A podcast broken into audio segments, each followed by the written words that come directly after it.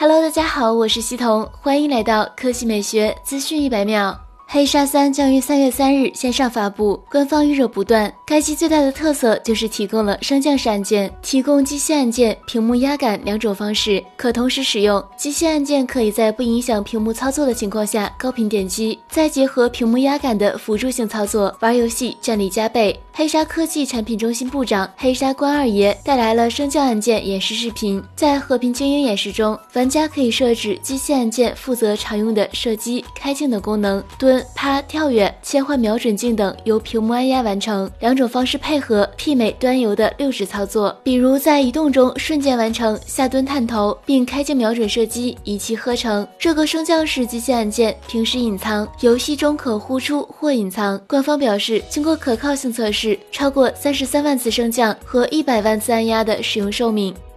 据外媒最新报道称，苹果早已完成了新 iPad 的设计，就等着确定时间发布了。但是由于疫情影响了供应链的生产，所以他们还在观望。既然新 iPad 设计已经定型，那么配件厂商拿到相应的设计图就不会是难事。现在由外媒就上手了适用于新款 iPad Pro 的保护套，整体上看来跟之前的新 iPad 的外形传闻基本吻合。从图片上来看，其有十一英寸和十二点九英寸两个版本的新款 iPad Pro 保护。不可试完后，媒体给出的看法是，新机的宽度和厚度跟上一代应该基本不变，但就是背后的设计进行了调整。二零二零款的 iPad Pro 会升级类似 iPhone 十一 Pro、iPhone 十一 Pro Max 智能机的三摄模块。有消息称，苹果为二零二零款 iPad Pro 配备三 D TF 飞行时间摄像头，以感知深度信息。值得一提的是，二零二零款 iPad Pro 有望搭载升级后的处理器，而它的升级版在今年晚些时候推出，将迎。来迷你 LED 屏和 5G 连接特性的升级。